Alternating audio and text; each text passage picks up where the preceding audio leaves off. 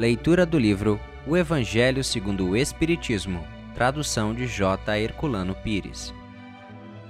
Instruções dos Espíritos, Advento do Espírito da Verdade. Espírito de Verdade, Paris, 1860. Venham, como outrora, entre os filhos desgarrados de Israel, trazer a verdade e dissipar as trevas. Escutai-me o Espiritismo, como outrora a minha palavra, deve lembrar os incrédulos que acima deles reina a verdade imutável, o Deus bom. O Deus grande que faz germinar as plantas e que levanta as ondas. Eu revelei a doutrina divina e, como um segador, liguei em feixes o bem esparso pela humanidade e disse: Vinde a mim todos vós que sofreis. Mas os homens ingratos se desviaram da estrada larga e reta que conduz ao reino do meu Pai, perdendo-se nas ásperas veredas da impiedade. Meu Pai não quer aniquilar a raça humana. Ele quer que, ajudando-vos uns aos outros, mortos e vivos, ou seja, mortos segundo a carne, porque a morte não existe, sejais socorridos e que não mais a voz dos profetas e dos apóstolos, mas a voz dos que se foram, faça-se ouvir para vos gritar: Crede e orai, porque a morte é a ressurreição e a vida é a prova escolhida, durante a qual vossa vir durante a qual vossas virtudes cultivadas devem crescer e desenvolver-se como o cedro. Homens fracos, que vos limitais às trevas de vossa inteligência, não afasteis a tocha que a clemência divina vos coloca nas mãos, para iluminar vossa rota e vos reconduzir, crianças perdidas, ao regaço de vosso Pai. Estou demasiado tocado de compaixão pelas vossas misérias, por vossa imensa fraqueza, para não estender a mão em socorro aos infelizes extraviados que, vendo o céu, caem no abismo do erro. Ide, amai, meditai todas as coisas que vos são reveladas. Não mistureis o joio ao bom grão, as utopias com as verdades Espíritas, amai-vos. Eis o primeiro ensinamento. Instruí-vos, eis o segundo. Todas as verdades se encontram no cristianismo. Os erros que nele se enraizaram são de origem humana, e eis que, de além túmulo, que acreditáveis vazio, vozes vos clamam: Irmãos, nada perece Jesus Cristo é o vencedor do mal, sede os vencedores da impiedade. Espírito da Verdade, Paris, 1861. Venho ensinar e consolar os pobres deserdados. Venho dizer-lhes que elevem sua resignação ao nível de suas provas. Que chorem, porque a dor estava presente no jardim das oliveiras, mas que esperem, porque os anjos consoladores virão enxugar as suas lágrimas. Trabalhadores, traçai o vosso sulco, recomeçai no dia seguinte a rude jornada da véspera.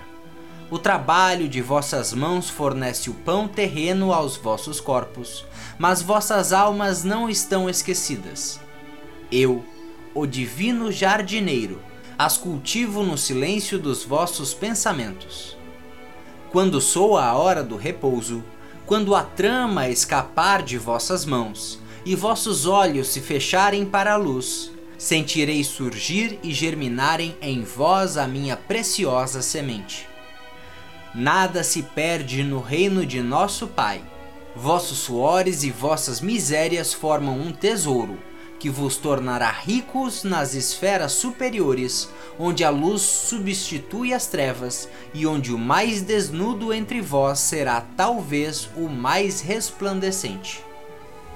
Em verdade vos digo: os que carregam seus fardos e assistem os seus irmãos são os meus bem-amados. Instruí-vos na preciosa doutrina que dissipa o erro das revoltas e vos ensina o objetivo sublime da prova humana.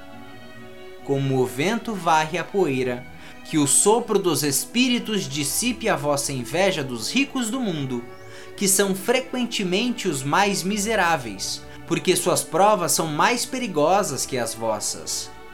Estou convosco, e meu apóstolo vos ensina bebei da fonte viva do amor e preparai-vos, cativos da vida, para vos lançardes um dia, livres e alegres, no seio daquele que vos criou fracos para vos tornar perfeitos, e deseja que modeleis vós mesmos a vossa dócil argila para serdes os artífices da vossa imortalidade.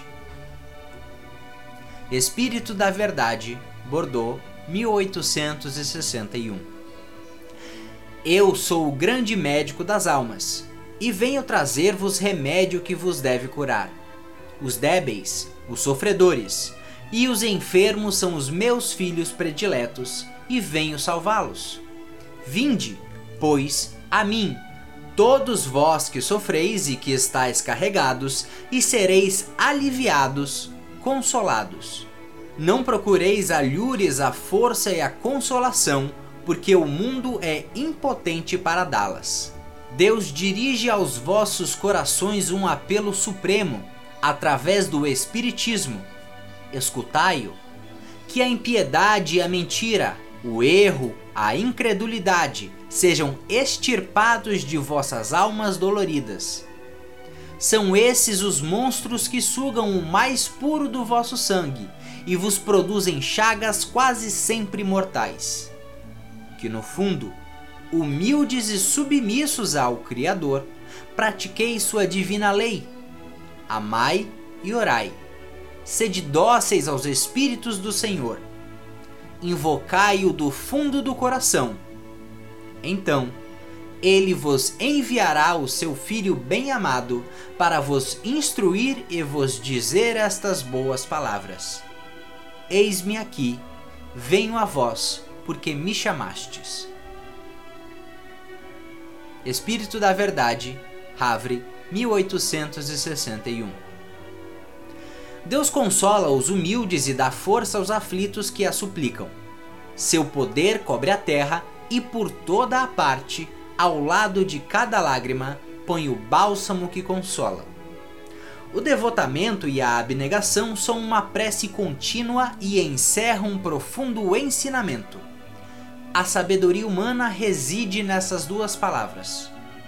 Possam todos os espíritos sofredores compreender esta verdade, em vez de reclamar contra as dores, os sofrimentos morais que são aqui na terra o vosso quinhão. Tomai, pois, por divisa essas duas palavras: devotamento e abnegação. E sereis fortes, porque eles resumem todos os deveres que a caridade e a humildade vos impõem. O sentimento do dever cumprido vos dá a tranquilidade de espírito e a resignação. O coração bate melhor, a alma se acalma e o corpo já não sente desfalecimentos, porque o corpo sofre tanto mais quanto mais profundamente abalado estiver o espírito. Muito obrigado por assistir o nosso podcast. Se você gostou, deixe seu like e compartilhe. Dessa forma, poderemos juntos espalhar cada vez mais a luz do Cristo Consolador.